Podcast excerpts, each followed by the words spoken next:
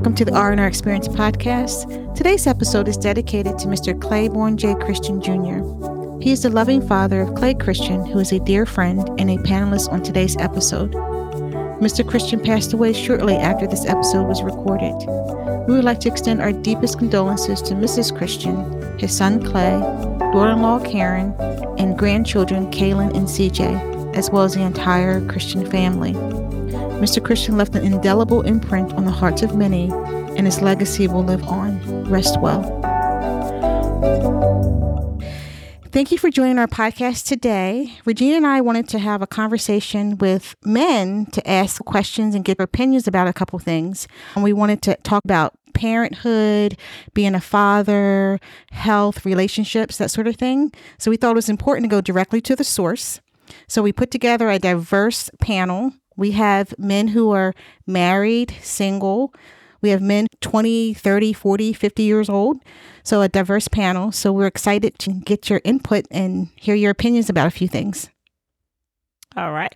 For you to introduce yourselves, um, your name, your relationship, job status, if you have children, or anything else you'd like to share so our listeners get to know you a little bit better while we're talking. So, whoever wants to go first. I can go first.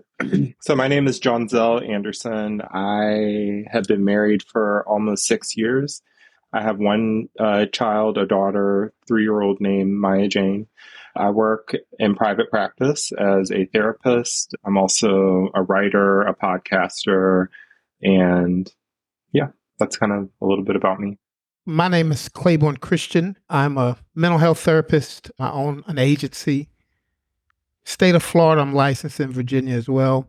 I've been married 26 years, 27 years. Ooh, edit that out. Edit that Congratulations. I have two children. One is grown, one is almost grown. I'm working real hard to get these two children through school and get them launched. One of them is is easy. She is no problem. She is doing her thing. And then there's this other guy my namesake. We're gonna have to kick him out the nest, but he's all right too. He's a, he's a great kid, smart. He just doesn't see the need for all the stuff that we had to go through to get to where we are. He's like he wants to do it his way. I said, man, you gonna waste a decade, boy. That's what we're doing. Welcome. I'll go next. My name is Cam. I'm 24. I have been a entrepreneur for about two years, ever since COVID happened, pretty much. So I'm a content creator and I do videography, I do photography, I ride bikes, I do a little bit of a lot of things, and I think that's good, you know, in today's day and age. Leon Michael, I currently am moving from a behavioral health program that's housed in the school to a full-time teaching role at a Mastery Charter School in Philadelphia. I teach African American history and algebra hopefully moving into the full time role next year to be one or the other, and I can just do that, kind of do both is is insane, and carry on still the behavioral health role that I have within the school. It's a whirlwind. Three children. I was married before. Unfortunately, my wife passed away, so I'm currently engaged now. Three children. Myself, my fiance has two. So we're blending a family, five kids and I don't know what it's going to look like. The oldest is in college now, but once he's ready to leave the nest, I don't know what that struggle is going to be like. I'm just hoping that transition is smooth, but who knows? That's one of the things that's caused me a little angst right now, but we'll see. But nice to nice to be here. Nice to meet you guys. Nice to meet you too. Yeah, welcome, guys. Welcome. Appreciate you. So we're going to get started. This is probably a loaded question, but what is the definition of a man? A man is what? Okay, I'll jump in here. I'm going old school. A man provides and protects. We boil it down to just that simplicity. That's all I ever knew. I could definitely agree. I think that's a, a good start because that was my upbringing. That was the role my father kind of taught us. And then my stepfather, he stepped in and he was definitely one that was trying to provide and protect. So I, I agree with that. I agree with all of that. And I like to add, I think a man, for me personally, I believe that a man is someone that is willing to understand and not only everything that's going on around them and other people, but themselves as well. So that comes down to their emotions as well, because I feel like there's been a big stigmatism as I was growing up of a man being someone that does not show emotion. uh, and is able to conquer every every situation. And I think that kind of misconstrued what a man was to me. I think I might fall on the opposite end of the spectrum. If Clay was really old school, I'm a little bit more nuanced in my answer. Not that I disagree, but I think when you ask the question of what is a man, I would say a a human being, a a human first, a person, right? Um, from there, it's very unique based on where you find yourself in life. If you're, you know, operating through life as I am a human being, therefore all of us have that value in our humanity.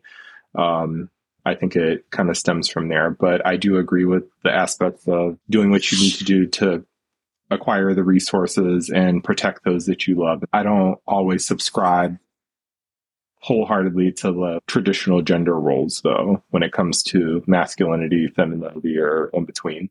How has your relationship with your father influenced your definition of being a man? Not not a father, but just being a man. We'll talk about fatherhood later. I do appreciate the aspect when we spoke of this two seconds ago that provide and protect. I think he gave me that kind of example. However, I'm not here to throw my pop under the bus, but there were some things that he did that as an adult now I can look back and, and having kids of my own and becoming my own man, I do differently. I know for his time, certain things may have worked, but I think as we continue to progress, there's aspects that uh, I kind of look back and I'm like, well, this this is the way I'll carry it, and not necessarily follow 100% how he laid it out for me, if I could say that. My dad is my guy. I have attempted to not emulate him because everybody's not perfect. None of us are. So the perfection thing is out the window. He was the go to guy for stuff. For, he would tell me what to do. Past 21, I remember calling him and say, Dad, what do you think about this or what do you think about that? And so as I deal with CJ mostly, it's kind of falling in the same that uh, I'm being harder now, but I could see in the future we would do stuff like watch the Warriors game. My wife laughs because we used to sit in the room together and never talk because that's not what we do. In fact, we'll laugh at the Three Stooges off, but he's the first guy I call. Well, he used to be. He he suffers dementia now, so that has changed, and I've had to grieve that. But he was always my go-to. He was my best man at my wedding. I joke about it, but man, I still be looking up to him, man. You touched on even though sometimes y'all would sit together and not really talk, you'd be laughing about something. It's still that connection. Oh yeah. Yeah, it's definitely still that connection. He called every day. My dad called every day. And if I was in a session, I would say, Excuse me. I knew the, the call was going to be three minutes. How the cars, how the kids, in that order. All right, man, I'll check on you later. Every day. It was always dad, you know. That's a good connection to have. Mm-hmm. So, and the fact that you made time for him means everything. You paused your life for him. So that's Yeah. really good. Okay. I think I idolized my dad because I thought he was the ideal version of a man. But somewhere along my ending teenage years and my early adulthood, I realized he's just a human that's trying to figure it out as well. And he makes mistakes too. And at that point, I had to shift in my mind that I need to become the best man for myself and what I believe was the best man and what that represents rather than kind of following the footsteps. I more so just kind of plucked away all the good nutrients that I could pull from him and leave behind the bad mistakes that maybe he could not and things that I could take on myself. So helpful and insightful, but ultimately just led me to a path where I'm molding and becoming my own version. My perspective, I think, differs again here. It sounds blunt, but basically wasn't shit. I think for me, from a very young age, because I did have some interactions sprinkled throughout my upbringing, I I would say that at a very young age, there were times where I can look back at things that I said and I was like, where did that come from?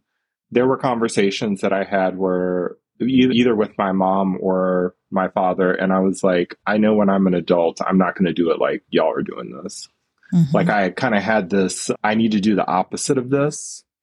I don't know where that came from, but at a very young age. But as far as how the relationship influenced me being a man, it pretty much I had a roadmap of what not to do. Mm-hmm. So, whereas my father was not involved, or, you know, and I, I said that, you know, being a man is to be human, right? Mm-hmm. So, I acknowledge I'm a therapist. I never have met a perfect person.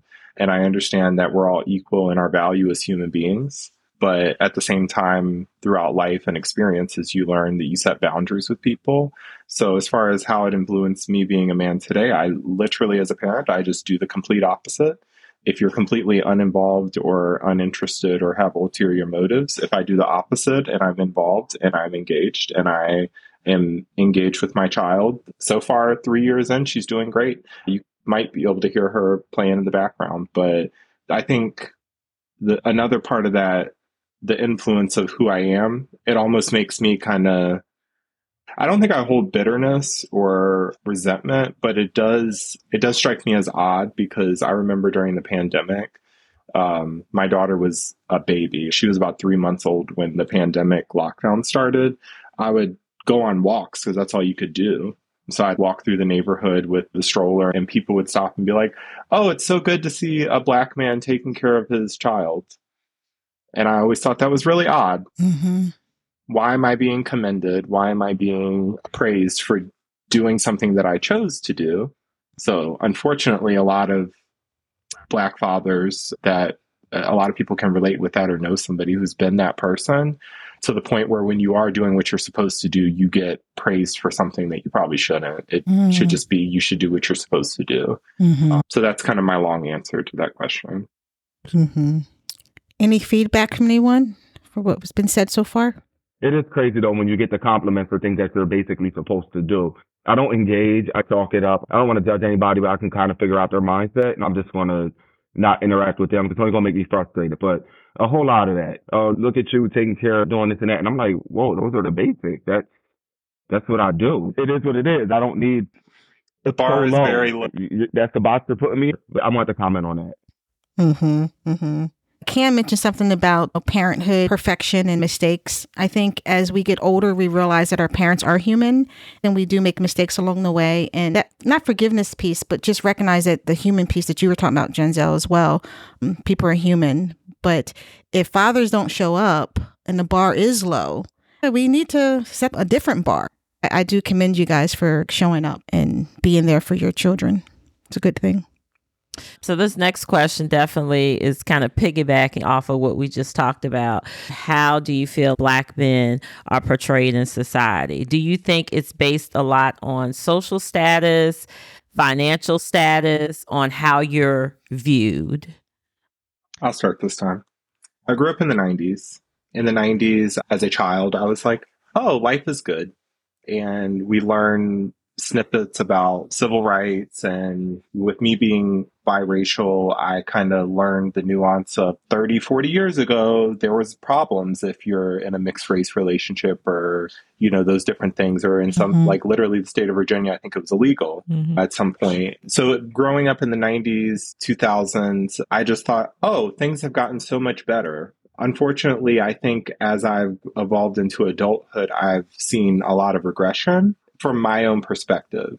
So whereas it seemed peaceful and everything like that, September 11th really rocked that for a lot of us. Mm-hmm. And as I think we've gone through the the tens, I don't know what you call that, those years, really since 2016, if you know what happened then on, but the young man who was just shot in the head for ringing the wrong doorbell. Yes. So as far as the perspective, the value, the status of the black man, I as time goes on, the older I get, and mind you, I'm a whole therapist who does all of the self care things that I'm supposed to do to keep my mental health and everything straight. I think that the value is there are people that don't, if we have more value than they they feel comfortable with, we're in danger.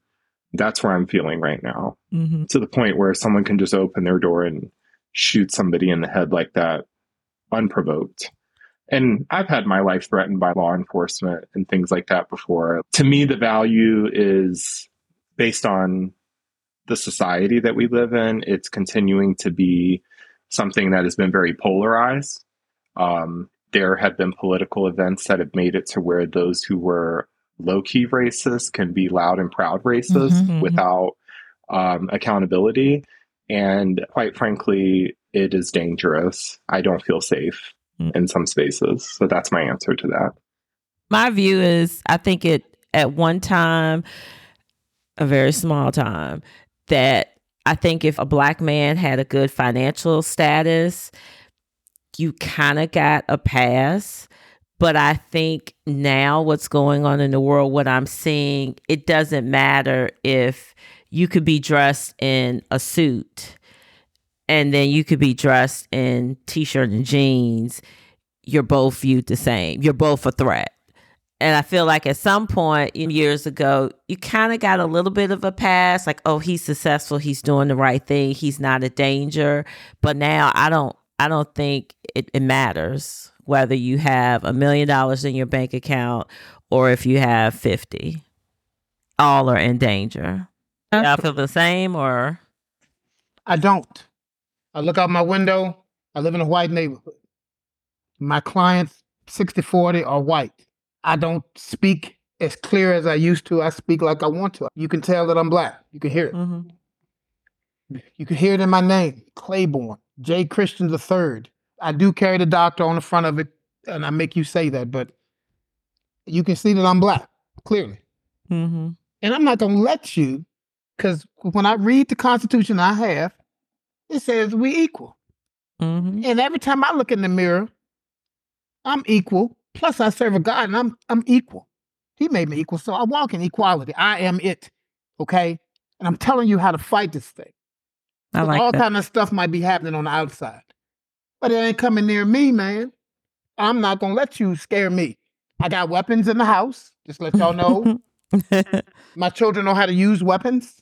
My wife's scared of them, but she knows what they are. You're not coming here talking no stuff, but if, if you're gonna come here and be nice to me, and you're gonna wave at me like my neighbors, and you're gonna leave stuff and help us with the yard and all that, man, I'm, I'm gonna treat you the same way. I'm not gonna let you bully me. I'm old now. I used to fight, and I used to fight a lot, and I got scars, but I can't. but I can still talk that talk, right? I'm saying that because pushing my buttons Mhm. it's ridiculous that we're walking around afraid because of the situation with the stupid media and stupid politicians. They all suck because none of them, none of them are on your side. You got to be on your side, okay? And we got to take care of each other. I don't look at a brother when I see him with distrust, you know. And I think the media feeds into that, so we don't trust each other. Mm. So we have them and the cops and everybody else to worry about. I told my son, if you get pulled over by the cops in your car, you say yes or no, sir. Your goal is to get home. Exactly. We're not fighting. We will fight for you. Mm. Look, You're not raising your voice. You're not doing anything disrespectful. Respect that man to the utmost. If he disrespects you, you eat that, then you get home. And then we're going to put things together and go after it. But we're not going to fight in the streets. We're not going to put ourselves in danger. We're going to be smart. But I'm not going to be in fear either. I live in Florida because it's a right to carry state. Carry your weapons. You know, have them. Protect yourself. But don't don't start it. That's all I'm saying. Does anyone else have any feedback on that question? Uh, in my opinion, I kind of see it from both points of views. I, I see it for how, you know, the world is ugly and you can't get rid of that. And it also depends on the area that you're in, right? The media portrays a lot of things. And I, I kind of stepped away from watching media. But from my opinion, I'd say in the last 10 years, I have seen growth between the racism kind of starting to boil down and if anything, I see more so a, I don't want to say a trend, but more so people starting to think oddly of people that still hold that racism in their heart, right? So it's almost like that's that's not cool anymore, you know, and more people are speaking up for it. And that's people outside of color as well. You know, people are more fondly of all races and especially when it comes back down to, to black people. But at the end of the day, it's still relevant. It's still there. and everything that we were going through 10 years ago, we still are still going through now. It's all still relevant. Mm-hmm. I know I should feel the way that I think is it Clay, Claymore? Clay. Clay, I, I should feel that way. I think the community of children that I try to reach every day when I work in Philadelphia, I think they should feel that way as black young men coming up, growing into being men. But I do think that that actual, the status black man has yet to be defined here. We still haven't figured it out. And within ourselves as a black community, I don't know if we've actually touched on how we feel black men should be defined and what our role should be. I think there's too much nonsense mm-hmm. centered around it. It's not so they don't give us a blueprint on TV. They'll let every white male on TV be Captain America or be this role or be that role, and then the kids look up to it. We look at it and we see we see every character straight defined in these white men. But as black men, we don't see that. You know, so I think it's within us to try to find that.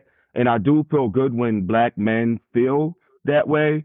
I just feel like that's somewhere I don't think all of us have gotten to yet. I think there still needs to be some growth there. And I do think it depends on where you live. If you're living in a community yeah. where there's safety, you know, you're financially secure, it's different. So I think there's a lot of things that go into your comfort and how you move and walk in this world. It's easier for some people to do that. Um, if you're looking at educational status and employment, all of that plays a factor, I think, when it comes to safety. Yeah. I want to add one more thing to that trying to think of a concise way to say it. Respectability politics don't help in my case, in my experience, and the people I work with, because I have a master's degree. I hold a professional counseling license in three states. I have run my own business for over four years, but I had most of those accolades during the times where my life has been threatened, mm. where I've been racially profiled or flat out just cussed out and called racial slurs in my own neighborhood. Um, so those, in my experience, those things don't protect me. I know that my perspective may be more on the negative side of things, but obviously every walk of life where you live, what neighborhood you live in, what you do, it, it can vary from place to place. Mm-hmm. So, Johnzelle, I was going to say, I think I've been through all of those things, and I think where we are now is that I'm sick of being on the wrong side of it. You understand? So when when somebody walks in your office, notices you, and then walks out, I'm to the point either that's gonna eat me up, or I'm gonna ignore that. Okay, because there is no way that I can fight that person back. You know, now especially in my 50s, I can't fight them no more. I used to want to fight them, but I still can't. So some of that stuff I've had to drop because you can't fight the power forever.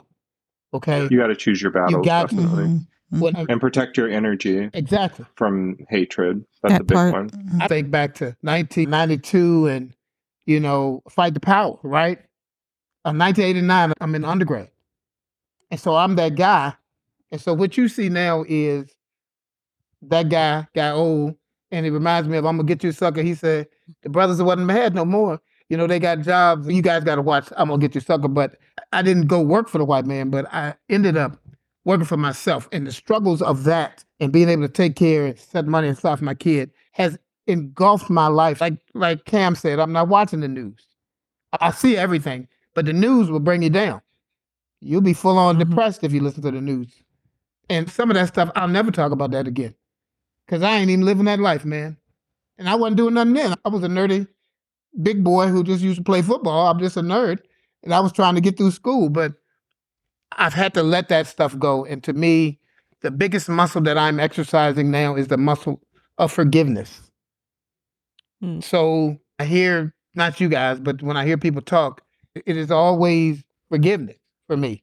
It's helped me not be angry as I was about the circumstance and my goal is to get over the circle that I stand in and not be under that circumstance.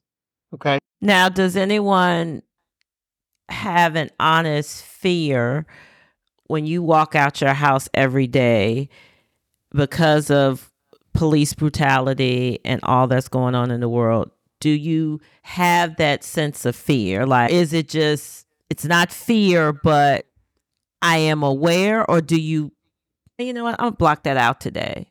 Or is it always there? Considering my dad was law enforcement, I think it taught me how to deal with every encounter Mm. kind of properly. My dad always said you got to start from ground zero because sometimes you'll come into an encounter where, uh, let's say, the law enforcement officer is coming in at 50% or 75% or even 100 and he's hot and you have to de escalate every situation. Mm. So when it comes to those police encounters, you have to use every bit of brain power that you have to be able to control the situation no matter where you stand in it. You know, if you're right or wrong, you have to be able to think very concise and clearly and and be in control. If you lose your heat and you start getting stressed out, that situation can take a turn for the worse or escalate very quickly. And that's one thing that I've learned to to be very aware of. Are you more aware of those things now than you were, let's say, 10 years ago? I wasn't even driving 10 years ago. Okay. But when I let's let's just say when I started driving, okay. because that's when I started to have my encounters. Okay. Uh, I'm not the safest driver, but when I started to have my encounters with cops and and just my encounters, I learned as I went. Mhm. But I learned very quickly too, and I, I saw both sides. You know, I saw what disrespect caught me, and and if the guy disrespected me and I returned it with disrespect, I saw that it got me nowhere. Mhm. It did not help. I learned that ultimately just being respectful in no matter what situation and just biting that bottom lip as much as I needed to. Even if the, the officer was treating me with disrespect, which I have feel like, you know, me being black has played a role in, and I did have a little bit of criticism or profiling. I had to just be respectful and, and treat him with as much uh, respect as I could. But uh, I was trying to touch back on something that uh, Clay said earlier about uh, compassion. And I think it was along the lines of I think when we have an encounter of someone, let's say you said uh, someone coming into the office and then turning around once they, you know, they see who you are. Mhm. That's one of those things where I've learned to adapt compassion because for those humans that think that way and their their mental works that way, to me, I have to dig down and, and be as human as I can and just show love and compassion for them because that tells me how their brain works, which also means, I don't know, I believe in karma too. So Mhm. seeing how that energy is pouring out of them and that hatred is coming out of them directing towards me, I have my force field of love up. So I don't allow it to affect me, but it also kind of gives me some peace of mind because it tells me like they're harming themselves more than they are harming me. You know, to give out that harmful negative energy. Mm-hmm. Mhm. Yeah, But yes, that's it. Yeah, if I can, that was good. Thank you. Thank you. I'll say in my neighborhood, I haven't encountered any issue with law enforcement. Every interaction I've had with law enforcement has been positive. I do feel like at any moment, though, I am concerned because I think at the drop of a hat, things can change. The situation can get out of hand, and because of the color of my skin, it could go a different direction than it should. What makes me feel that way? Because there's still members in this community who've taken care of me and my family when we were at our worst time, when when my wife was passing away. We had food delivered to our house every day for like 90% of three years. They were so supportive. However, you fast forward, Mm-hmm. then Trump getting elected, and these same people are showing a side that I didn't see. Although they treated me really well, I always want to embrace that and remember that. That's what I needed at that time, and I couldn't have got through without the comfort and support of my neighbors. However, when it hit the fan and all the tension was high, then it was a side of them that I never saw before. We have a, a neighbor that just moved in across the street. Now, I don't know what these people do. This man comes out of his house. It's a black man. Uh, he's dressed. He looks like he's a doctor. His wife looks like she could own her own law practice. They're sharp. The cars in their driveway, they got Cadillacs. They seem to be really well off. But Fourth of July, I'm at the neighbor's house and we're just shooting a breeze or whatever. And he's like, "Do you think these people across the street?" He's like, "I think they're they're stuck up. They didn't come and introduce themselves to us." And this was a white man talking, and he lit an M80 and tossed it over to his front yard. Eighty. A M80, a fire like the fire fireworks. Boom! And I said, "Oh, I gotta go." So me and my friends, we walked down the street back to my house, and I just quietly just sat there. I really felt like he did that because it was a black family. Mhm. So I still gotta be mindful of that. and that I was saying like some things are based on financial status. So you're saying that they're well off, they seem like they're doing well. So then that person has a perception of, oh, well, they're being stuck up because they didn't really introduce themselves versus if it was a white family and that had the same things that they do and they didn't they wouldn't even say anything. It'd just be like, oh, well, you know, they just didn't want to speak or whatever. But it wouldn't be an issue, but they're questioning it because of their financial status. Like, well, why aren't they introducing themselves? They're stuck up. Right. Meanwhile, I see a new neighbor pull up and they're black. And I want to rush over, over to the neighborhood and do all that, but I kind of fall back. I don't want to do it just because they're black either. You know what I'm saying? I'm actually excited for my perception of them being well off because I'm I'm Mhm, glad that you mhm. got to that status. Now I didn't have a conversation with them. I don't know what they do, but but at the same time, if I'm assuming, I want to give him all the props in the world because he's a black man and he came up. I wanted to elaborate on something you said. Back in the day, we didn't really know how our neighbors felt about certain things like race relations, politics. You went to cookouts, school plays, you interacted, you didn't have that conversation. And then something shifted. And I think we found out where people stood politically. And then it became personal, right? They, they felt, probably felt that way before. You just didn't know it Mm-hmm. on the surface, it was okay because we waved to our neighbors, we hung out with them, and that was a good thing, right? But then when you found out where people stood politically on some of the issues, it changed the dynamics of things. And I don't know if people noticed that or not, or if they want to elaborate on that. Yes, I have noticed that. But what I also have noticed is that we as a society, and I'm going to jump on you younger guys, and I'm sorry, but you guys cannot debate the position. Uh, Either you didn't learn how to do it or you guys don't do it. You guys go into your corners. I, I don't care what you what you vote. I can defend my position on how I think about whatever I think about because I know how to debate it and I got some facts and I read and I listen to both sides. I'm going to be able to defend that.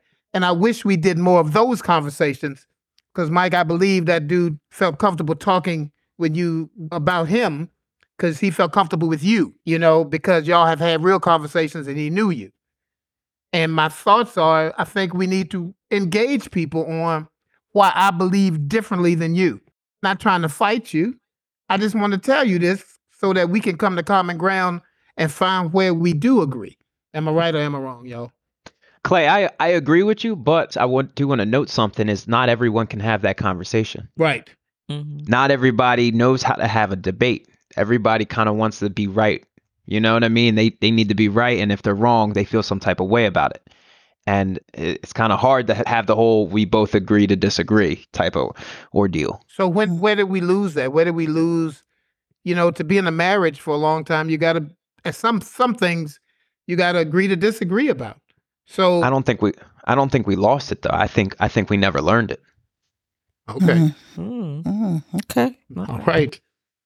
I would I would add to that perspective too that I guess it depends on what we're talking about. When it comes to matters of race, for example, I live in a neighborhood where I'm pretty sure I'm one of the only maybe there's one other that I know of uh house with black people in it. There was some people across the street, but they when they did move in, they were renting, and the one guy came over. He was like, "You're black. I'm so glad that I see somebody else because these white people are nosy and they make me uncomfortable." I live in a suburb of Petersburg, which is called Colonial Heights, and it's nicknamed Colonial White. Colonial Whoa. ways. Yeah. Um, and my my experience being here, the only reason I live here is because it was too expensive to buy a house in Richmond City. It was much cheaper to buy my house here. And as a byproduct, I'm just uncomfortable with the surroundings. But I also, to what you said, Clay, I in my community and I go on runs through here and Hey man, I, Uh, I'm sorry. I did not know you lived in Colonial Heights. Forget everything I told you. I can't. but the thing is, most of the racism I've experienced with law enforcement was in Richmond City. Mm. and in Chesterfield County. Definitely and it's in Chesterfield. Rikers. I believe yes. that, yeah. so it's it's not just Colonial Heights; it's literally all over the place. But going back to what I was saying, there's not other Black families around here. But then also we have, you know, Virginia is interesting on its history because I go on my run, like I went running today, and I have to pass the little landmark that says this was the headquarters of Robert E. Lee's army. Mhm. Uh, you know, I have to. I'm in these these spaces that carry an energy, and not even to get woo woo, but things have happened here, and historically, this place was not for me. You know, but I think going back to the having those conversations with people, it's very pol. And I uh, Cam had mentioned this. Sometimes it's very polarizing.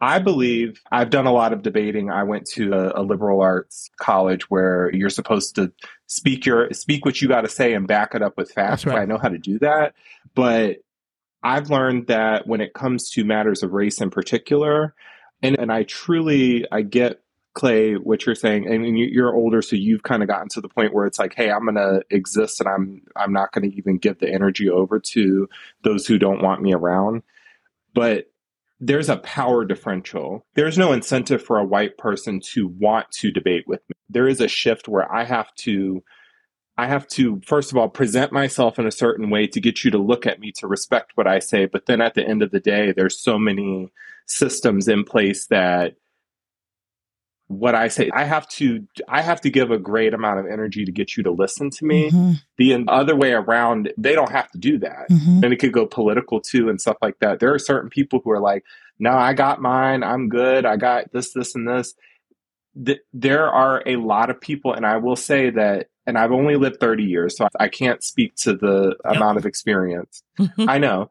But from my time that I've been alive and the awareness that I have, and through the work that I do, I do get to talk to people from a lot of different walks of life, which does give me some perspective. I'm not saying I know it all, I definitely don't.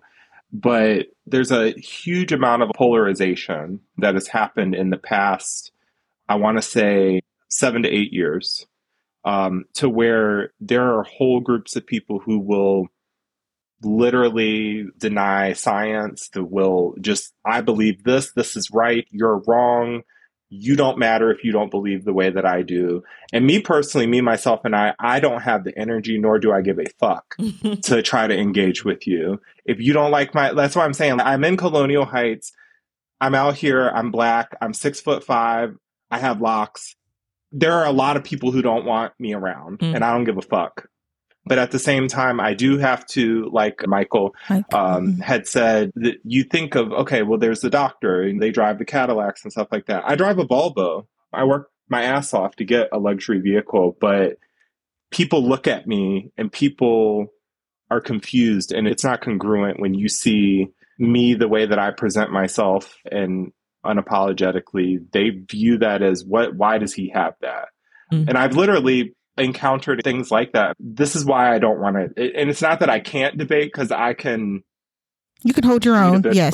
Yes. yeah like give receipts, facts, books, references, everything, and not give you a word in edgewise or stop and let you try to figure it out. I can really do that. I just don't have the energy because I do believe that with the polarization, I can say all that I need to say, but if it's not going to be heard, I'm talking to A brick something wall. and then yeah, I'm giving my energy over to something that it's bouncing out. And then I'm like, I have a lot of other things that are worthwhile that I can give my energy to. So that's kind of where I'm at. And tying it all together, agreeing, disagreeing, and all of that. So It's that sense of entitlement. When I hear you speak, Johnzelle, that comes Mhm. out loud and clear.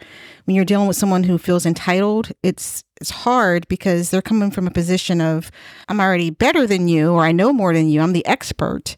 And you have to prove yourself to them. And you're saying I don't have the energy to do that. I don't need to do that. I'm good.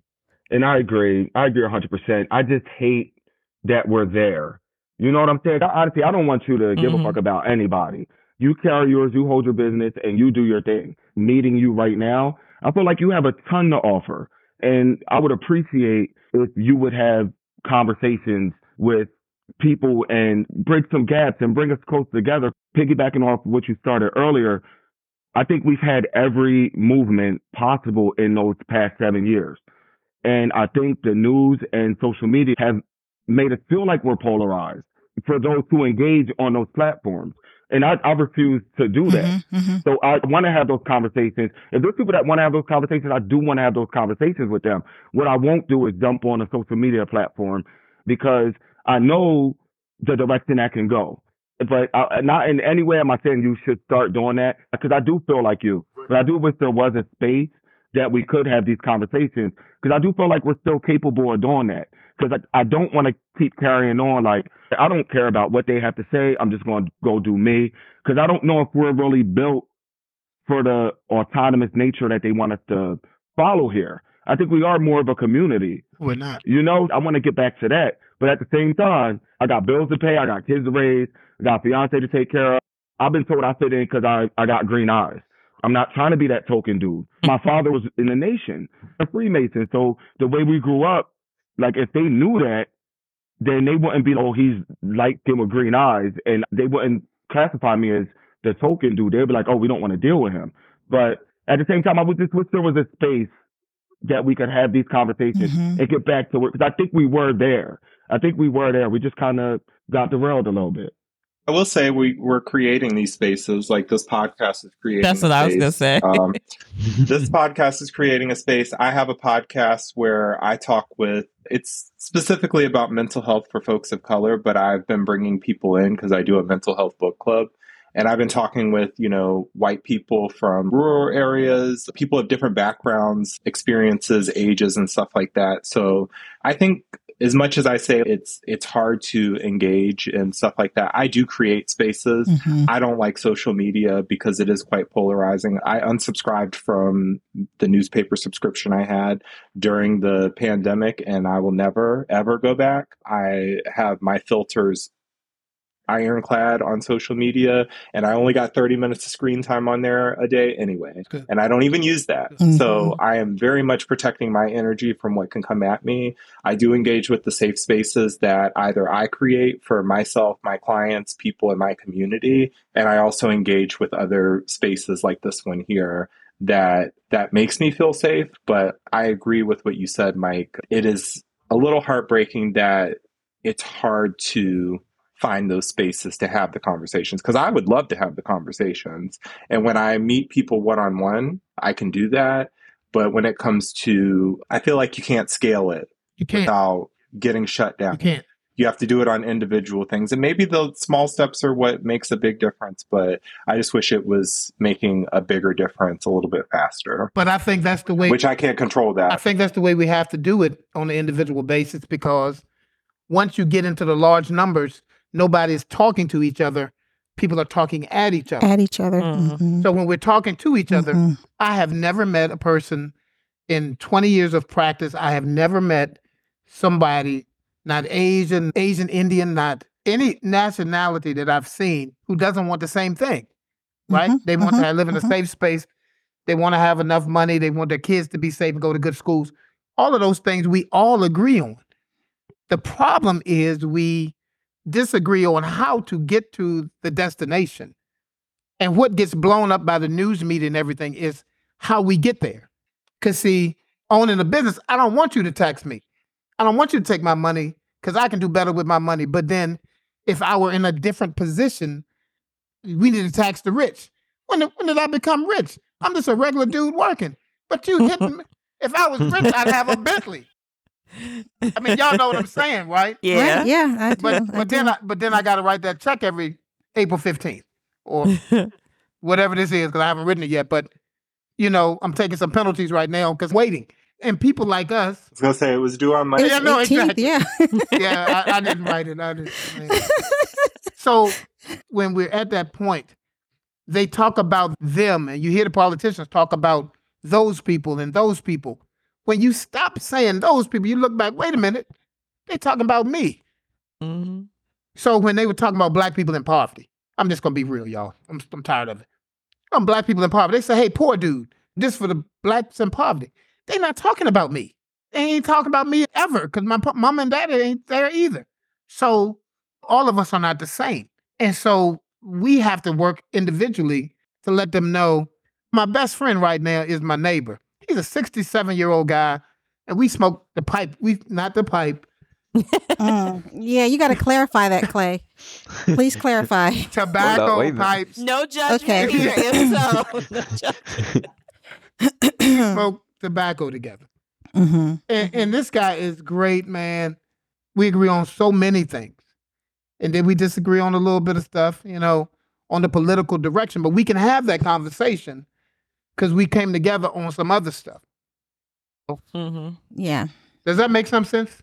it does. And Yeah, I- it does. This is the thing. This is kind of cliche, but it's something I live by, and I tell my kids: we judge things we don't understand, right? And once, if you have a conversation, open dialogue with someone, you get clarity. It may not change your position, but you have a better understanding of where people stand. And to me, that that's important. And I think that is what you guys are saying here today. So that open dialogue, and that communication is important. Well, Rock, you just brought back hope. And this podcast has brought me hope in the, the next generation because until today, I was like, they were lost, man. But I met two dudes.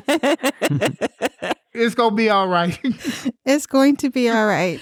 yes. the future is I- bright. it is. It is. I feel that way with the generation below me too, because I, I specialize in working with teenagers and college students. So I'm 30. So to me, to to them, I'm old, Hmm. which is a whole thing that I'm not even allowing my brain to wrap around yet. That I'm the old person now. I used to call 30 somethings old, and now I'm the old person. But we digress. But there have been times where I'm like, I mean, I look at some, they'll show me their text messages and I'm like, oh, y'all turn off the features to capitalize words and punctuation now. Y'all don't even try. So I look at those and I'm like, oh, God, it's bad. But then you hear some things like their ability to, they have a level of acceptance and a level of like creativity Yes. and a level of innovation. And they talk about mental health. They talk about all this stuff we didn't talk about it when I was in high school. So I have hope in the younger generation, despite how dumb they are. And that's me being funny, despite how they're missing some of the parts. right. But everyone thought that about me when I was that age. right. Right. So you can look down at my generation and be like, okay, there's some hope because he knows what he's talking about. I can pass that on and say, I look down, I look at the teenagers and the college students that I talk to, and they give me hope too. That's why I love working with them because despite that they have some growing to do and things like that, they're my hope to make the world better because I see more hope that direction than I do where I'm at in my generation and older, just Mhm. from movement wise. I feel like they have the most power and the ability to impact the world that we live in now. Okay. That was good. So we're going to shift gears a little bit. We're going to talk a little bit about relationships. So I think Relationship. yes. So I think Cam is the only single one on here. Am I correct? I am. All right. So this is a question for you. What qualities are you looking for when asking someone on a date? Because from where I see it, I'm a 48 year old female and I'm looking in on social media at, you know, guys on social media and what they post in relationships. And I'm just looking at it like, do y'all have any qualities that y'all look for? Because me looking in, I I don't see that you're looking for any mm-hmm. Cam, qualities. shots have been fired. Shots fired. Let's hear your response. Let's hear your response. Help us All right, all right. understand. Cam, Cam, Cam, All right, so Cam, we'll hold on. So We, I- I don't know if you need legal representation before you fire back, but take a deep breath, and we're here for you, bro. We're here. We got you. I got my support team here. I'm good. All right, so all right, Regina, to be honest, I, I don't know if I blend in with the masses. You know what I mean? I've always kind of been on a different path and I've always ran my own race, Mhm. if that makes sense. When it even comes to dates, I don't even do dates. I prefer to meet a female by and that's the, that's the way that I go, but I prefer to m- meet a female by the luck of fate. And I just let it happen, right? And I let I let the evolution of oh shoot, you know, it kind of just falls into place, right? But when I am meeting a person, I'm like, okay, I like their energy, right? Mm-hmm. That's the first step. Then from there, I start kind of checking off my checklist. And at that point, I'm just super aware. And now this did not happen overnight. I was not like this as a teenager. It took me, you know, a couple of relationships to kind of get up to speed. But now when it comes to it, I'm looking for plenty of any red flags that are going off, but more importantly, I'm looking for the green flags. I'm looking for how a female speaks, how they think, how they move, how they carry themselves. What are they accepting of? You know what I mean? What where's their line? Where do they have to boss up? Is there a line? You know what I mean? Do they stand up for themselves? There's there's a multitude of certain things, but I'm not even looking for a girl. I'm looking for a young woman. I'm 24 and I hope that I can find someone that's that's evolving that way, or at least is aspiring to to move that way. Um, and outside of that, I'm looking for someone with goals and is working on themselves, very aware of themselves and take care of themselves, you know, mentally. I think that's a big part of for me and who I'm looking for because I can accept a lot of people with failures and, and mistakes, but it, it's one thing to make a mistake, but it's it's one thing to not learn from it, you know.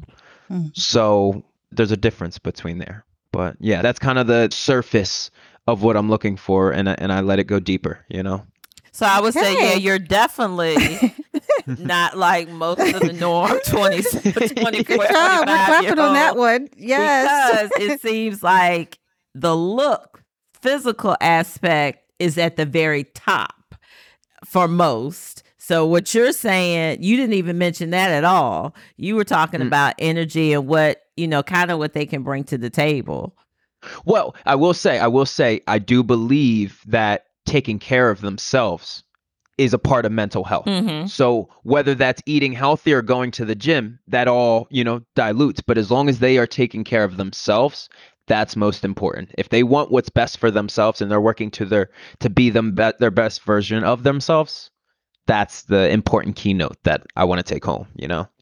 Well, that's good. That's good. So, for our married men or those in a committed relationship, what qualities attracted you to your spouse or partner? Round brown. No, I'm joking. Round and brown. Okay. I hope she doesn't hear that. In all, in all seriousness, what attracted me to my wife is that we laughed at the same stuff. You know, our jokes and, and conversations. In fact, we've got all four of us now. I know you guys do too. Everybody does as a family, but you have your own language, and you guys laugh at the same same things. So we have this thing that we do now because everybody's strong in vocabulary. We purposely mess up a word and then give it another definition. So the man was asking directions, and my daughter will say, "Isn't that isn't that something that men have when they get older? They don't they have problems with their directions?" And and then my son will jump in and it'll say, "No," and he'll have another word that rhymes with direction, correction, the other word, and then and so it'll go on. And my wife always stops it right around the fourth generation because she's like, "All right, that's enough now. We've exhausted that one." But we kind of are on the same wavelength. We were friends. We were friends. We could see the same stuff or heard the same. She's famous for hearing the same verbal mistake. People in Florida say a Pacific instead of specific. Oh. And we would be in a class or something, and she would look up. and She'd look at me, and I'm looking up too. I'm like, oh, they did mess that up. Mm. And just being on the same wavelength, Mm. when everything went, forgive me, this is adult, right? Everything that was east and west went north and south for all of us. And all the men went east and west. And, you know, we went this way and they went this way. I- I'm confused. Uh, what I'm, are you gonna, saying? I'm not going to explain that. I'm not going to. John Zell, Cam, ex- Mike, can no. anybody explain? What does this mean? I'm seriously confused. What are we talking about here? Over years, people physically change. Change. I'm going to keep that, just leave it like that. But So when all of that goes away, you got to have that conversation and be on the same page to be able to sustain the relationship. Raquel, what he's saying is that it's not the same brand new car on the lot that it was in the beginning. And I will segue into my response and say, I agree with you, Clay. One of the things that we'll be six years married in June. And if I think back to where we clicked at, we can be weird together. Hmm. And we are the same brand of weird. We laugh at the same things and we have the same, like, we'll have side backstories to things that if somebody was listening to us, they would lock us up in a psych ward. But we understand that language and that's what That's that comfort. Yes. Mhm. And I wanted to say to Cam, as a, because you had mentioned when you were talking in your response about, I hope I can find someone who's evolving and stuff like that. Despite the fact that what we see on social media and the perspective of what young people are looking for may be very physical, and oftentimes the dating scene is very much um, the apps, which feels like a vending machine for Mhm. apps and dick. There are because I work with young people, um, like as teenagers, twenty somethings, thirty, you know, whatever. There are people out there, young women who are evolving, and they're over here asking me, why can't I find someone who's evolving and something like that? So I promise you, she is out there. So keep doing your evolving. You're going to find her, and I Mhm. just wanted to comment on that. But also, when you're finding her, look for someone who you can be weird with, and that you can be comfortable That's- with your weirdness. That's key. That's Yeah. key. I forgot to mention that, but yeah. Thank you. Yeah, I was I was going to say the same. I think I understand her sense of humor. She doesn't think she's funny, but I think she's the most hilarious person I ever met in my life. And she sometimes she's not even trying to tell jokes, and I'm just laughing hysterically. I think that was one of those things. Then the, some of the things that just went unspoken, like the direction we want to take our family, the things that we think are best for our kids, how we want to provide for our kids. Those those important things we never even really had to discuss. It was just like one of those things we're just on the same page. They clicked. It was kind of easy, and I think it was the same for her. From the way she speaks to me or about me, I could tell we're on the same page with some of the things that we really even don't even need to discuss. How do you guys feel about women that make more money? Is it intimidating or do y'all just like, I don't care just as long Bruh. as, because we in this together? Bruh, Yes, we're in it together. bruh. This one's difficult. This one's difficult. And I, I say to my Raquel all the time. She knows that we'll talk about some of the things in my past. I'm like, I was knocked off course here and there. I think I should be in this bracket financially, you know, and she's like, don't be so hard on yourself. Long story short, she makes more money than me. So like, Mhm. it is kind of difficult, you know. Now her wins are my wins as well, and I'm her biggest Mhm. fan. And I'm gonna say that I can legitimately say that I am her biggest fan. I'll support her to the end. And since we've met, we've both been promoted, and watching her get promoted, like we're going back to back. It's not a competition, not a race, but it's kind of like we're bigging each other up. But it, it does, from the standpoint of my examples and a man and how it's supposed to be, it does hit me and take me back a little bit that she does make more than me. I'm not gonna lie. Now I don't dwell on that. I don't respond from that, and I actually talk to people about that so that way I can not respond from that point of view. Because ultimately, her wins are my wins, and like I said, I'm her biggest fan. Right. That's right. I'll piggyback off of that because in my marriage relationship, the dynamic is kind of swung. So when I first met my wife, she was already, I want to say, one or two years into her career out of grad school. Meanwhile, I was finishing grad school and working four different jobs while doing grad school, you know. So at the beginning, she made more money than me. And then the pendulum swung to where I started progressing in my career. And we're both in counseling, but she's school counseling and I'm private practice therapy. So obviously the earning potential is much higher for me, especially since I now work for myself. Um, so it changed, but for me, it didn't feel any different when I made less than her than when I now make more than her. I can understand what you're saying of, you know, if you've kind of grown in those more traditional values where that was because you're taught that your job is to provide, right? Well, um, and it's kind of a it, it feels odd because it's like, well, she don't need me to provide for her, right? Like she's good, and I think uh, the perspective I want to add to that is not to agree or disagree one way or the other because it's every unique situation. But I think what a blessing it is that a person we might be able to outgrow that mold of who needs to provide for who, and it's just like we're all fucking winning Mm-hmm. and we're all bossing up together. Like we're all leveling up. Y'all are getting your promotions together and you're doing that. And it kind of goes back to what we said before of we're black people, but we're able to exist and be successful in a world that wasn't built for us. That's pretty beautiful, Mhm. if you ask me. So I know that it is something that you'll have to adjust to and like get comfortable with over time. But I think if we look at it from the perspective of we're all winning anyway, that kind of probably makes it sit a little bit better. But I understand the influence of however many years of nah, the man's supposed to provide, mm-hmm. you know, this and that. We're wired a certain way. It's hard to start thinking of things a new way. But I think the if we if we zoom out a little bit and look at, hey, we're all winning and we're all getting our opportunities and we're taking advantage and we're growing and evolving as people, that feels good.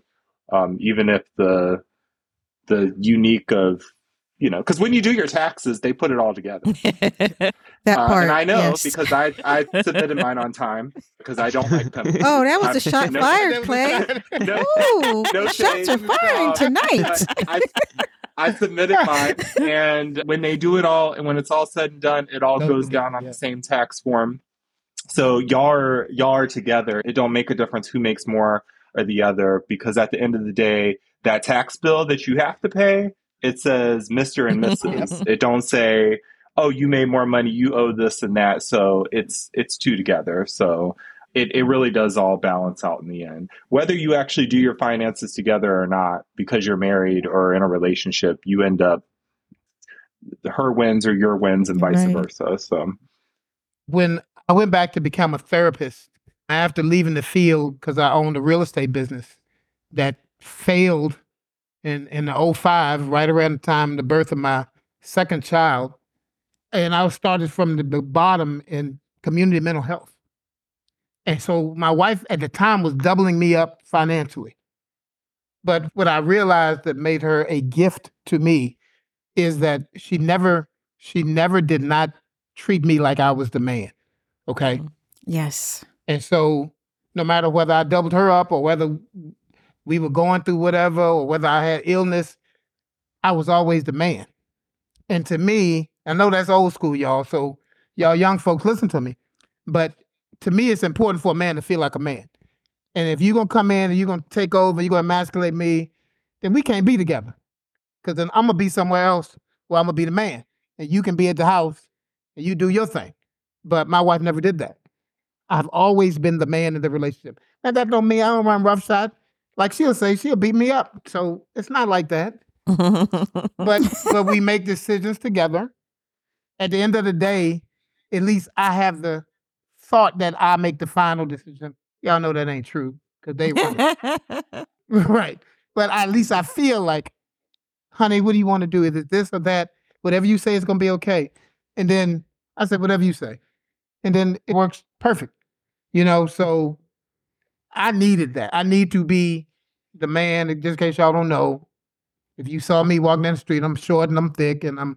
I used to be a ball player. Now I'm struggling with mobility because of hits and all of the stuff in life. But I'm still a giant in here, and in here, and um, and heart. Yes. Yeah, and so I need that to be respected, and and that has always been respected. And to me, that made it easy. So Cam, when you're looking for a lady, make sure she's on your side at the end of the day, you know, all the ladies got lips, hips, and fingertips and all of that stuff. But make sure that the lady that you choose is going to be on your side. When all of that stuff goes away, she's going to be, she's with you. Okay. And you with her too. Don't, I mean, it's not one sided, but right. y'all, y'all have to be together, forsaking all others, as the, the people in the ceremony say. That's a good point. Thank you. Did you want to add anything, Cam? I, I do and I don't. I don't know if I am. I, I don't know if I have experienced enough to really point on this because I'm so young, and you know, salary. We want to hear what you have to say, though. Yeah, we so do. Yeah, share your All experience. Right. Wow.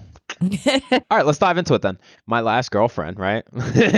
my my last girlfriend, mind you, I'm, i work for myself, and it's it's a starter. It's an entrepreneurship. It's a rough rough journey. But my last girlfriend, she jumped into her own entrepreneurship along the lines of OnlyFans, and she was raking in bread. And it was good, you know what I mean? But there was other aspects of it, right? Exactly what Clay said that hit the spot is I did not feel like the man. It was just because she's a very dominant person. So we were both very dominant personalities. And uh, ultimately she was just not the one for me. But to speak on that, it did hurt. It did hurt. And to kind of bring up what Mike Michael said, like, yeah, that that punches at your ego. And I know that's my ego, right? So I try to kill it. I try to overcome it. But I think in the end, the best mindset to kind of adapt to is is to all it's a teamwork. Our relationship is teamwork all around. Yep. It is you two versus the world, and I might not have that yet. I'm working to get that mindset. So that's all I can say. And I think the the equalizer between Clay had said about like I need to feel like I'm the man. I don't have that deep need for me, but I think um, the equalizer is that each person in a relationship, because I said in the beginning, I don't, when you say, well, what is the definition of a man? Me personally, I'm like, well, we're humans, right? If we go from that base, we can understand each other. But I think in a relationship, whether it's the man, the woman, or the person, you are going to lose at the relationship if both people don't feel that they have a say. So, like you were joking, Clay, oh, well, I want to feel like I get the decision, even if I don't. It's more so that are we still collaborating right. with each other? Right. Are we still in a team? Right. Mm-hmm. Or are we unilaterally doing this? And I think mm. to flip it on its head, women have just as much value as men do sure. in our humanity, right?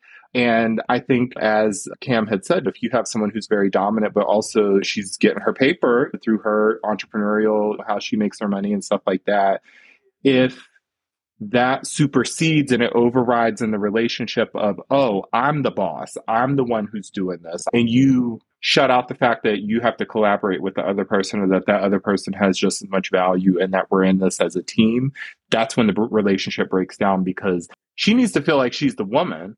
Good stuff. Right? Yeah and not the woman in the sense that it's subservient to man. It's like, no, I am that bitch. That's right. Mm-hmm. And you need to respect me. That's right. Right. She needs to feel that just like the man needs to feel like I'm the man. Sure. Right. I agree. So both people, there can't be a big, huge shift in one of those or the other, or it's not going to work. Um, there are times where one may, it may be a little bit off kilter, but as long as, and I wanted to flip it on its head because it's a, it's a gender, it's a perspective thing, but every person in a relationship has to feel that they have that like that value to the other person, but they also have some say. That's right. Whether it's one makes more money than the other, or one has more influence or power or whatever, or is farther in their career than the other, you still have to be able to come back to that, like we were saying before. Are we together? Are we collaborating? Are we being weird together? Are we still on that same page?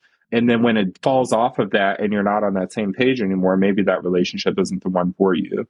So I just wanted to equalize Great. that because I think it's all good information. Yes. But I also like stories. So I'm also proving to you, Clay, that I can debate. No, you're great, man. good. I like it. Hey, I like it. You're awesome. You're awesome.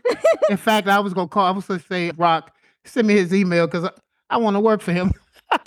I understand. well, this leads to the next question we have. So, do traditional roles exist within your household? For example, how do you determine who does what pertaining to chores, child rearing, paying the bills, that sort of thing? Okay, I've been dealing with some physical stuff recently. So, my wife has been cooking, but before that, she doesn't like to cook. So, I like to cook. So, I cook. We made enough money. Nobody likes to clean. So, we paid for that. You know, you know what I'm saying? So it was almost like we did whatever was needed when they were babies. I had to get up sometimes and change them and feed them. She did it most of the time. To me, there's a pile of work that needs to be done. Mm-hmm. There are two able-bodied people who need to do it. Bills need to be paid, food needs to be made, people need to be taken care of. It's our responsibility, not any one person. Mm-hmm. And you know what's funny? I get beat up because I'm, a task oriented person. So when it's time to wash clothes, I want to wash all the clothes, but I don't like folding them.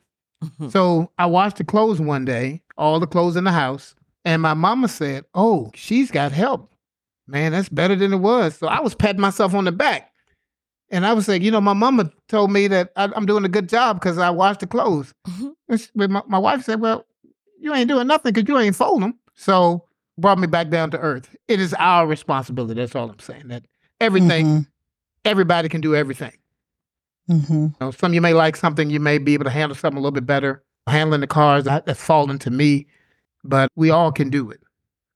Yeah, I agree. I will say, however, there's some things that I'm still traditional about, if I'm being honest. I got two boys, one's 15, one's 12.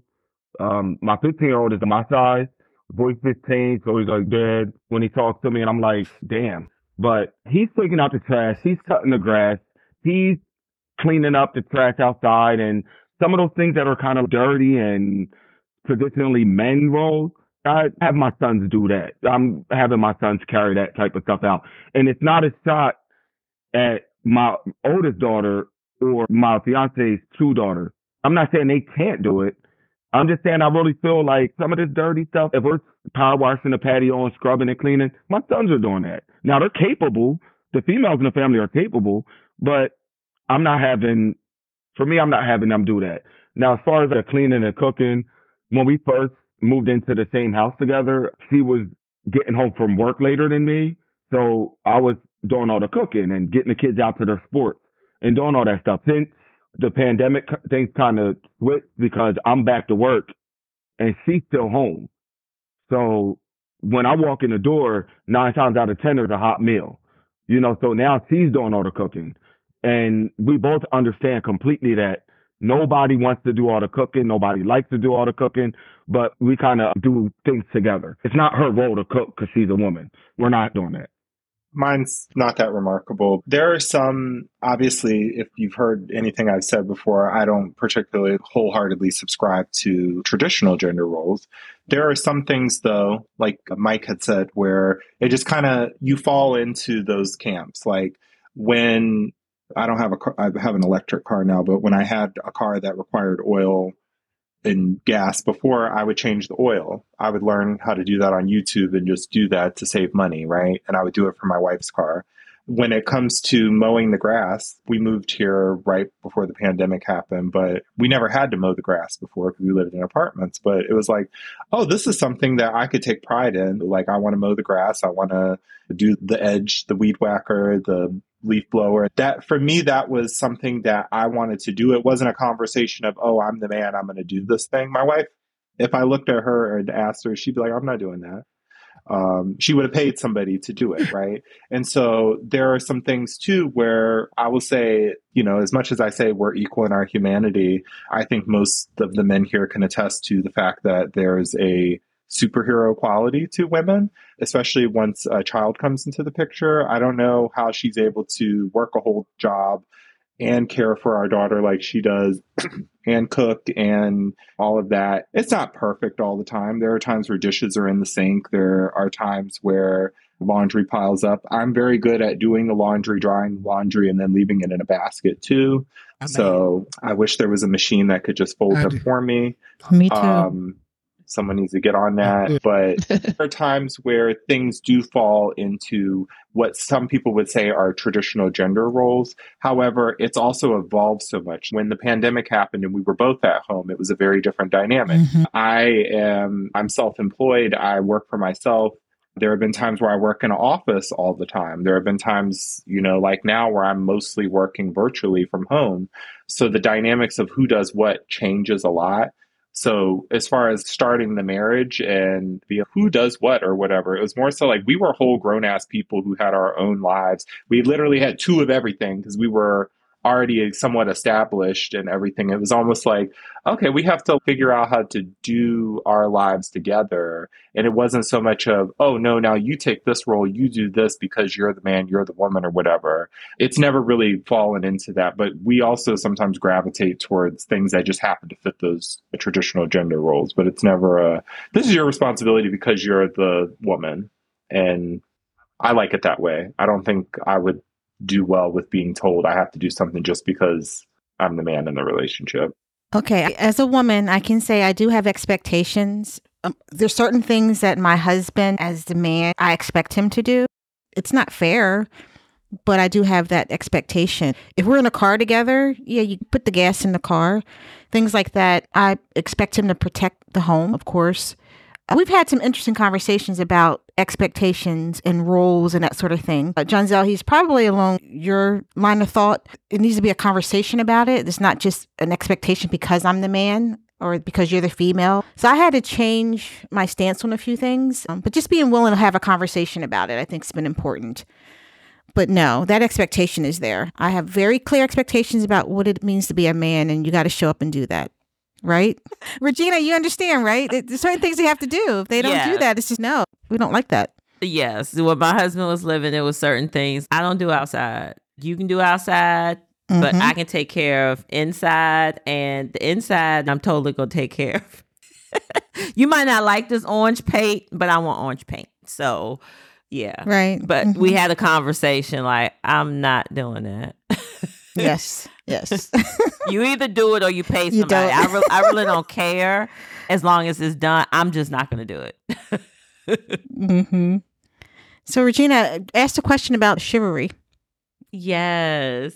So, what do you guys feel about chivalry? Like, this is a new generation. I know we got 20s, 30s, we got all age groups on here. You think it should be expected for men to still open the doors. Like raquel said i expect for you if we're riding together you're to pump the gas. Because a lot of what i see now is the men sitting in the car and the ladies are pumping the gas. And i'm like mm, uh, no that's not happening over here. So what do you guys think about that? Is chivalry dead or does it still exist I think it's hard to say. I guess the standards are changing. mm. But in my opinion, I think that's something that should always be valued. I think that's a part of a relationship. I feel like a female finds that attractive and and a guy should find pride in doing those things. You know what I mean? And I think that's a part of the relationship is to kind of go up and beyond for the most simplistic things to make the other person happy or feel safe or, you know, just have a moment of rest and you take on more brunt work. hmm So, do you think, um, what if you meet someone that's Miss Independent that is kind of fighting against that? Do you take a stance as a man to say, look, this is what I'm going to do? I think if she is hell bent on doing it, she can go ahead and do it. but you know what I mean? It's it's awesome if she was already independent and used to doing that. But if I step into the picture and I want to do it, then I hope she lets me do it. You know what I mean? Or even if it's something along the lines of of then figuring out the balance. I do something and she does it, or she does something else and then I take care of this. So I think there's a balance with everything. Okay. That's good. That's good. For the married men, do you guys still open doors and all that good stuff? I don't. No, I'm joking. I'm joking. I'm joking, y'all. I was thinking though, my son has been trained to be a gentleman. And I don't know if that is going to be valued as he comes into 18, 19, 20 years of age. I Mhm. don't know if if that will be appreciated. He pumps gas and he will open the door for you. And he's always done that just naturally because that's the kind of kid he was. Mm-hmm. But I'm worried that he's going to run into some people who will beat him up for his so called toxic masculinity Mm-hmm. because he is taking charge and trying to be a gentleman and help people. And I don't want him to be faced with any uh, undue issues with anybody just because he's opening the door being nice. They're doing the right thing, as I would say. Mm-hmm. But he knows how to do that and, and he would naturally do that. But you know, just like with cooking and just like with taxes, the thing you want, you encourage, right? Mm-hmm. And so people have to learn how not to discourage the thing that they want. They have to encourage the, the thing that they want so that more of that thing can happen. And so hopefully they will treat him that way. You know? I I- like that you said you don't know if it will be appreciated because I think that's the that's the main thing is will it be appreciated? I would add to that. I don't have a a child that is a person that I've raised with certain values that I'm about to send out into the world, so I don't have that vantage point.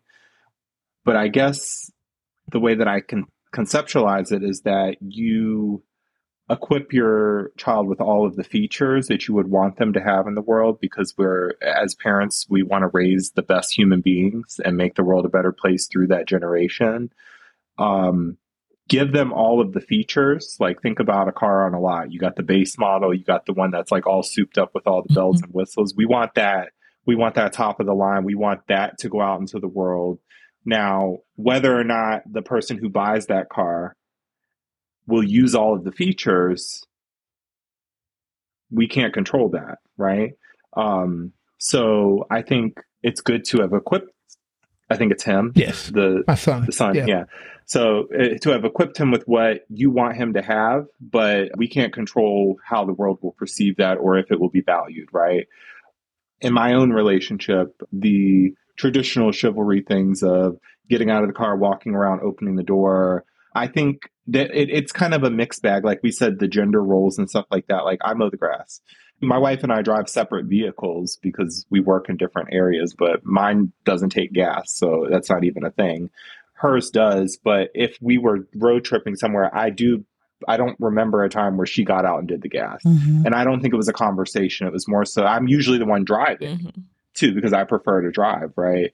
So I think that there are just certain things that it may appear that way, but there are times I think in the morning I take my daughter to preschool in the morning. I'll have my coffee, I'll have a smoothie, I'll have a pack of diapers that I need to bring to the preschool with me and I'm supposed to be getting my daughter to the car, right? And I'm like, "Rachel, get the door for me." You got to get the door for me because my hands are full, right? Mhm. or I might need you to take Maya Jane and put her in her car seat. So I think in my relationship, it's more so asking the other person for help because it's never been a I need to get out and get the door for you that sort of thing. But it's more so we have that communication where if I need your help, or my wife might be like, oh, I need to return this package to UPS or something like that. And she'll ask me for help. It's not a, oh, I see a package there, let me take it. It's not a, I have to do this thing. It's a we communicate with each other. What do you need from me? So it's not traditional in the sense that it's those small things per se, but sometimes it just happens to be where oh, I'm going to grab the door. It's it's not a every time thing. Uh, it's a what is your need, and I'm I'm trying to be in tune with what it is that you need. So it, it seems a little bit away. It's it's further away from the traditional, but it's also I think if you can come back to that communication and the other person knows what you need and you know what they need, then you can be okay. And that's where the I- I teamwork think- comes in. Right. The word Mhm. teamwork, yeah. I have two daughters, and my daughters are fiercely independent to the point where they don't want anybody open the doors for them or pumping their gas. It's okay if someone offers that because sometimes you open the door for a stranger. Mm-hmm. So if someone does that, it's okay. It's not a bad thing. But I think the way that kids are raised these days, or women, not all, but some women are raised, is the notion that I can do any and everything for myself and I don't need someone to do something for me. Right? I'm, I'm a feminist. You know, But- I could take care of myself. There's a danger in that to some degree. Mm-hmm.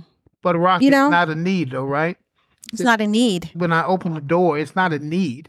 Of It's course, not a need. you can do everything I can do. Right. You- Exactly. in, in many things, you can do better than I can do. Mm-hmm. So, it- Right. but it's not a need. Sometimes it's a way to just demonstrate love. To me, it's a nice gesture. Yes, Right. If you see it in that regard, then it takes away some of that social right. That pressure of, you know, expectation that a man is doing this for me. Right. No, it's I not. can't It's- do it for a- myself. It's a love. It should be a love step type thing. Mhm. You know, hmm sometimes it's very difficult to demonstrate love in so many ways. And one of those ways, I'm sorry, y'all. Zulu is having a fit, so sorry. But but demonstrating love is it, we do that all in those ways, man. We cook, we love each other, we do stuff that they like, we leave gifts, we say nice things. You on my team, we together. And so this is how I demonstrate that I love you. Right. I'll say this. I I love being able to open the door for my fiance, especially it, it- like if we're going to the the grocery store, I'm not going to go to the other side, open the door for her to get out. But if we're going out, then I'm gonna go around the car door and I'm gonna open the door for her to step out. And then when we leave from wherever we are, I'm gonna open the door, let her get in, and then I'm gonna go around and get in the car. Um, those kind of things I value. I love giving those little gestures. And then one thing that I want my son to maybe do one day is that when you guys are planning on going out, beat her down the steps. Because when she comes down the steps and that reaction, like you seeing her the first time and she's ready to go out, like that's golden. You swell her head up and let her know she's doing her thing before we step out that door. Those gestures, I'm not changing that. And I know the world's changing, things are getting different. I don't think that's toxic.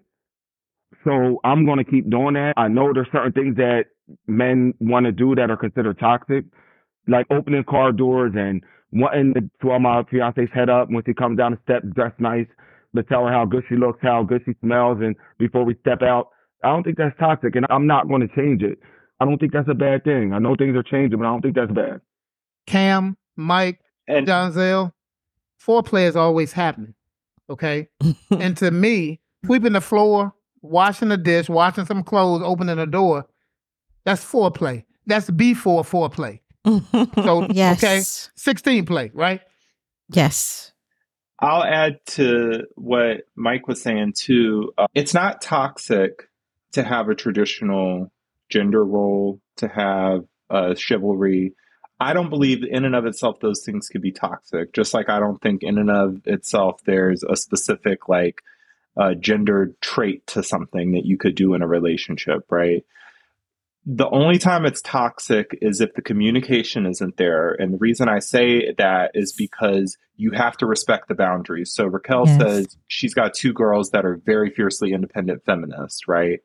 And I think it was you, Raquel. Yes, it was. Mhm. Okay. And so if they're who they are unapologetically so, the person that wants to be in their space with them has to understand and value who they are and respect that. If they come with those traditional chivalry things, cool, that's cute. However, this does not, like I said, that brand new car with all the bells and whistles, this particular driver doesn't want the heated seats and the sunroof of the car. Mhm. So leave them be. So I think it's only toxic when you don't respect the boundaries. If you're trying to impose something because you feel that that is just how it's supposed to be, that's how it can become toxic. So the traits in and of itself, the opening the door, the beating them down the stairs, the sweeping the floor, all the, these, there's nothing toxic about a particular behavior as long as there's the communication with the other person of what they want or what they need and that you're not trying to impose some sort of preset set of things. Like if we're using that metaphor of the new car, you're trying to use every single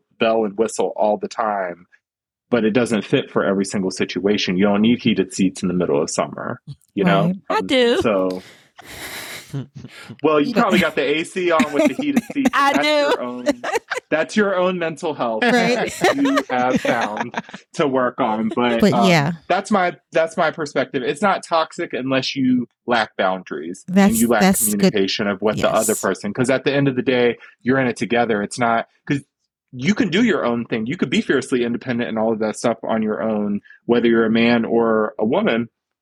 But it's when you bring yourself with somebody else, you have to have those conversations about boundaries.